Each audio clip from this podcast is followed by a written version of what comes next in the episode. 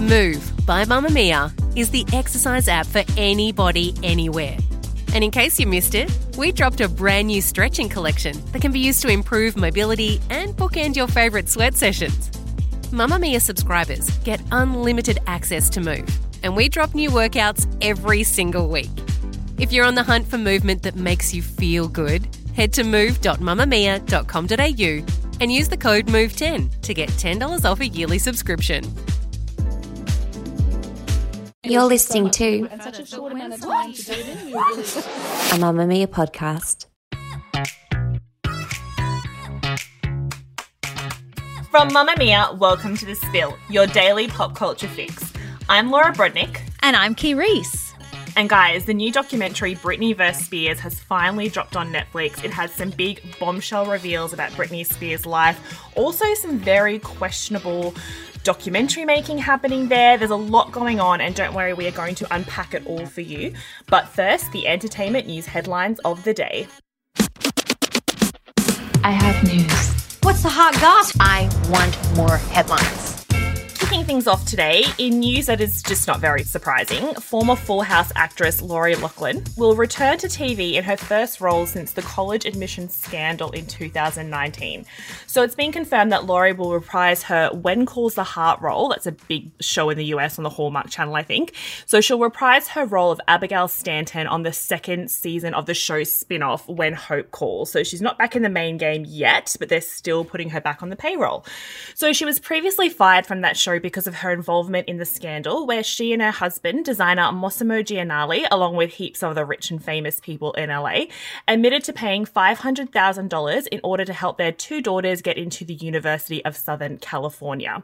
So in August 2020, Lori was sentenced to two months in prison and she was released in December. So obviously that was a bit of a shorter time than anyone thought she would be away.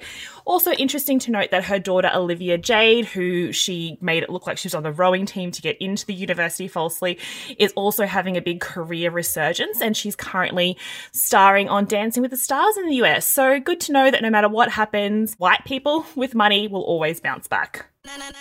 Well, we're going across the pond today. That's right, because it's the world premiere of No Time to Die, the latest film in the James Bond franchise, and the last of star Daniel Craig's after 15 years playing 007. How crazy is that?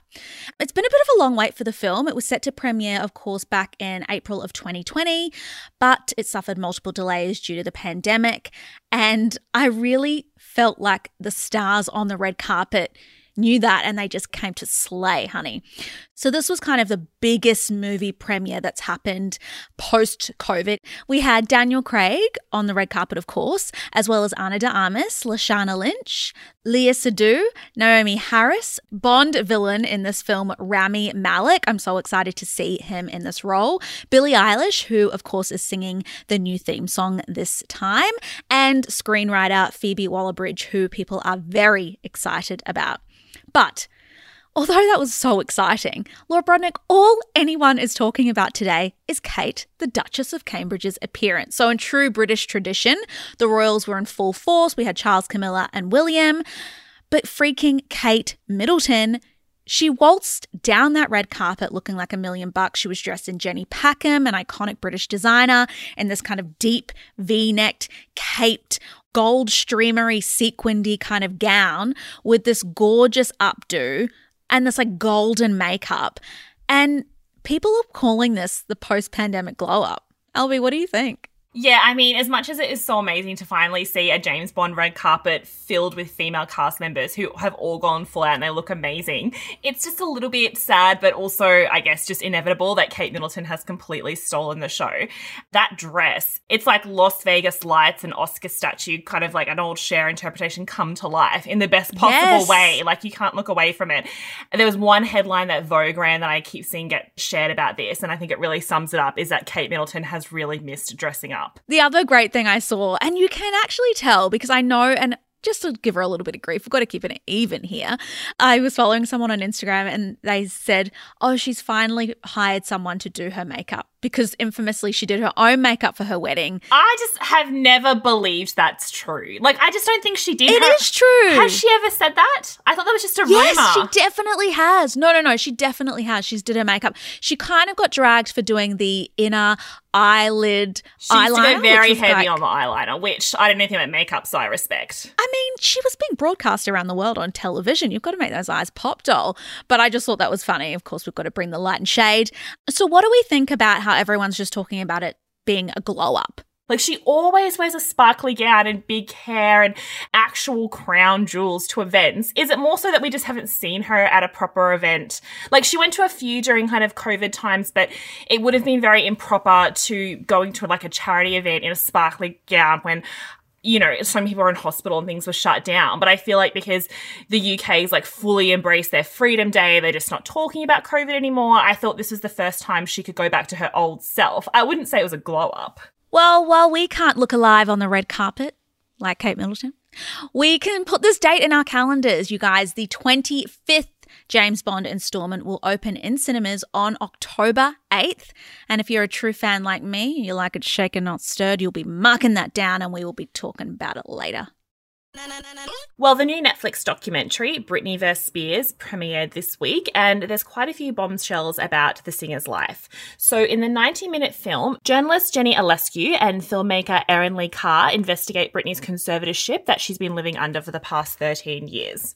So, in the opening minutes of the documentary, Erin, the filmmaker, reveals that it actually started out as more of a fan project. So, she said two years ago that she began making the movie about Britney Spears with Jenny, and it was meant to be more about her artistry and her media portrayal.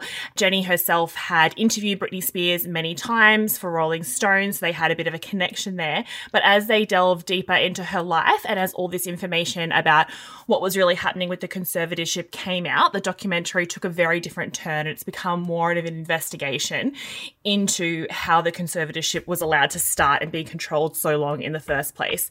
So, kind of wanting to kick off with one of the biggest reveals was that they actually had all these confidential documents within the documentary, which kind of showed how the conservatorship itself, where her father, Jamie Spears, was in charge of her life and her body and her career and her money and pretty much everything for over a decade, showed that it kind of started out on a bit of a murky path. So they say in the documentary that a source passed along a report produced by a doctor who resigned from the case in 2013 and included in the document is a medical report dated back to March 5, 2008 that states Britney Jean Spears lacks the capacity to retain and direct counsel, adding Britney Spears lacks the capacity to understand or manage her financial affairs without being subject to undue influence, which of course we have kind of already knew that's how it started. But what's wild is that at the time, the filmmakers point out that while all these reports were being put forward and all these things were being filed about her not being able to look after herself or even be out in the public, it happened at exactly the same time that she was already back at work on the set of How I Met Your Mother. Yeah, and that's the wildest thing about it. This is the most famous woman in the world. And you'd be mad to not be able to know that she had full capacity or mental capacity because it was everywhere. That comeback that she had on How I Met Your Mother for that episode was everywhere. So I'm like, what was happening in the court? You can't tell me that someone in that courtroom didn't realize that she had full capacity to be able to at least have some kind of say over it. Yeah, exactly. They also say in the documentary that they have documents that say that at the same time as all these filings were happening, they were also prepping for her first big tour. Tickets were going through the roof. They were adding more shows. And so that was all happening. And it was written in the conservatorship that it was actually a business venture to kind of take over her life. So that was kind of clearly stated and it still got passed. And what's also interesting is that they tracked down the original doctor who made the decision, who's listed on the forms, Dr. James Edward Spar, who actually came in for an interview but weirdly was then very aggressive and didn't want to talk about actually being involved in the case, even though he agreed. He didn't want to implicate himself. Yeah, exactly. But I'm like, dude, you could have also just said no. They can't force you to Yeah. come in to be part of a documentary. So I think he wanted a bit of the limelight, but then when he got in there, he didn't want any part in being held accountable for anything that's happened to Britney Spears. So he says, I'm not going to acknowledge that I've ever met her. I'm not going to comment on whether I have ever brought in to evaluate Britney Spears, which is kind of the point of him being in the documentary about Britney Spears. Spears. And he kept saying, Show me a public form, show me a public form where I've ever said that I had anything to do with her. But his signature is on these court documents. And as the filmmakers explain, when you file a conservatorship, part of the paperwork involves checking off a reason that the person is unable to manage their own life. And what's really interesting is the paperwork for Britney Spears' conservatorship ticks off orders related to dementia placement. And as they both say, it's so highly unusual for such a young woman to be showing signs of dementia or have her dementia be so advanced that her whole life is taken away from her. And it's also should be noted that he is a geriatric psychiatrist. So why are you bringing in a geriatric psychiatrist to sign off on a young woman's mental health unless you're going to say that she has dementia and take her career and life away from her? Well, it's fraudulent. That's all it is. They absolutely have lied in so many ways that's been documented and that's the wildest thing is that they're all probably shitting themselves now because it's such a different time and it shouldn't be. But i think you know the conservatorship laws are quite wild and the fact that even your ability to retain independent counsel is not even written into a conservatorship as someone who's all of their rights are being taken away. You can't even have that kind of one thing. And the other thing with that was that they waived her notice, the five days notice. I know we've heard about that before, but the fact that you've got a geriatric psychiatrist saying that you have dementia, saying that you have no capacity to run your life, that you can't do anything, and then you waive the five days notice, like she was never ever going to win in this situation. And that's what makes it truly unfair. Like, I felt a little bit shell shocked after watching it and just really knowing the lengths that they went to to really control her life. But what really surprised me about it was how she never stopped fighting. We just didn't know that she was fighting behind the scenes. Yeah, exactly. There's that whole scene where a friend of hers comes on and she's written this big open letter that he, of course, has taken a photo of and is reading out for the camera. I mean, it's all a bit kind of dodgy. Everyone's involvement in this, but she was trying to kind of clear her name with an open letter to the world, even in those very early days of the conservatorship. And of course, that never really made the light of day, which is not surprising. But I think what's also interesting to note about why, I mean, obviously, we've had a big glut of Britney Spears documentaries and articles and podcasts in the last year with everything that's going on with her now trying to get the conservatorship removed eventually. Something interesting to note about this particular project, though, is that the Britney vs. Spears executive producer, Jenny Eliscu, as we were saying, has known Britney Spears for a long time. And one of the big sections of the documentary is that she reveals that she actually tried to help Britney secure a new attorney in 2009.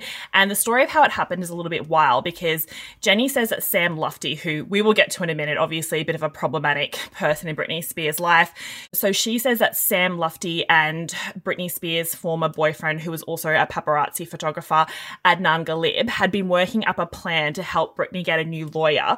And Jenny says that she actually agreed to help these two men who had both been removed from Britney's life by her family. She agreed to help them. So Jenny kind of acted as a bit of a, a spy and she arranged to herself deliver a document to Britney at the Montage Beverly Hills Hotel. So I just walked in thinking, pretend I'm a I took the elevator up and I walked out and I saw Edon, her security guard, up there and maybe one other like security looking dude but she was just in the pool by herself and she was just leaning on the edge of the pool. Um, and I kind of gave her a little side eye and saw her see me and, and went into this small bathroom. Um, and I went into the stall and I closed the door and I got the papers ready and got the pen ready and saw her tattoo on her foot or ankle or whatever it is and opened the door and I showed her the spots where she needed to sign and she signed and she just sort of looked at me and said thank you and I said I said I'll see you again.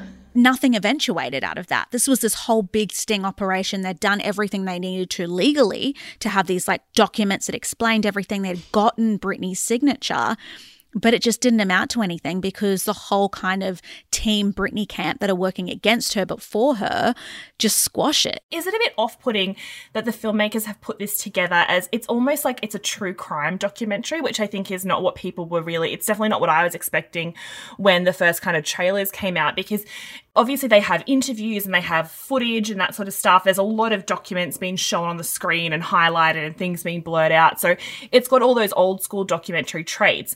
But a lot of it is also just footage of the two documentary makers sitting together with all these photos and documents, and they're piecing things together and they're sticking names on photos. Every time they make a reveal, this really intense, spooky music swells up, and it's really feeling like a true crime documentary. I would argue that it is a crime story. Like they have committed crimes. And I think a decision by them to not feature any of the really damaging imagery. So, you know, the famous imagery that we've seen of her being strapped to a stretcher, of her shaving her head, those key images, because they've been seen so many times and they do know how damaging it was to Britney, that was a creative decision to leave that out. So, what else are they going to use? They kind of have to shoot it in a different way to have more footage that many might go to that kind of cheap shot of using that old footage. It's interesting and problematic at the same time, which I think is the Britney Spears coverage just in general, is that it almost gave these two very controversial figures in her life, which was her paparazzi turned boyfriend, Adnan Ghalib, and her one time manager, Sam Lutfi. It almost gave them these big redemption arcs to come in and put themselves as the victim in Britney Spears' story. So Sam talks about being the scapegoat in the case. And because there were so many allegations at the time that he was drugging Britney Spears, and this is the first time he's sort of really come forward and said, like, to be accused of allegations that serious, that you're drugging the world's biggest star, like, he's like, why didn't they call the police or the FBI? The only person they called was TMZ. And so then he gets this big platform to talk through all of his kind of memories and moments with Britney Spears and really paint himself as a hero who was trying to save her. And then Adnan also has a big section in the documentary where he's talking about Britney Spears. I know it's a kind of a difficult road to walk where you're wanting to get these people who were very much at the center of the story, you're wanting to get their perspective, but at the same time, they have had so much hatred over the years that they're trying to clear their name. And Adnan actually handed over all these text messages between him and Britney Spears, which played out on the screen where you're seeing her say, I'm so fucking sick of this. My dad's controlling me. And he was saying, like, can't you talk to your dad? And she says, No, I need you to get the lawyer. This is also very early days of the conservatorship. And all those text messages, which would have been monitored by her father at the time anyway, because he had control of her phone, all of these private text messages between them are being shown on screen, which again, it's this hard thing of like, yes, is it good for the truth to come out? But at the same time, it's just more of Britney Spears' private life being used for profit for Netflix. And it's like, is that going to help her in a court? It's hard to say. I didn't think that they overused those text messages at all. If anything, I think they were really like deliberate with the ones that they used. It just set up the next kind of plot point that they were talking about, basically, of how they set up the second attempt for the representation and that being kind of like the catalyst Britney asking. He must have provided heaps of text messages, but I think they only showed one interaction and that was it about centering them at the story, they were the people that were involved in the story at the time. I think that you have to have them being heard. And I do also think that they deserve an opportunity to be heard. Like they have had wrong things done to them. And also, them helping her to try and seek independent representation is true. They were trying to help her and they hadn't leaked that ever before. So the feeling or the narrative around them, I think, should actually change a little bit. I think that they deserve more than anyone a chance to have a bit of a redemption story because they were the only people that she had at that time. And they did actually help her. You know, they did help her do different things and got her out of the house or whatever.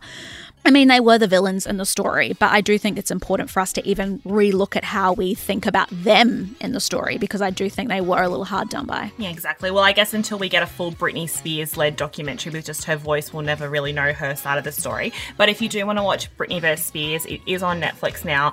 And if you have thoughts, jump into our Facebook group because we would love to hear them.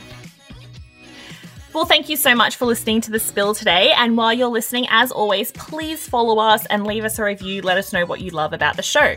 This episode of The Spill was produced by myself, Laura Brodnik, with audio production by Leah Porges. We'll see you at mamamia.com.au. Bye. Bye. Mamamia acknowledges the traditional owners of the land we have recorded this podcast on, the Gadigal people of the Eora Nation. We pay our respects to their elders, past and present, and extend that respect to all Aboriginal and Torres Strait Islander cultures.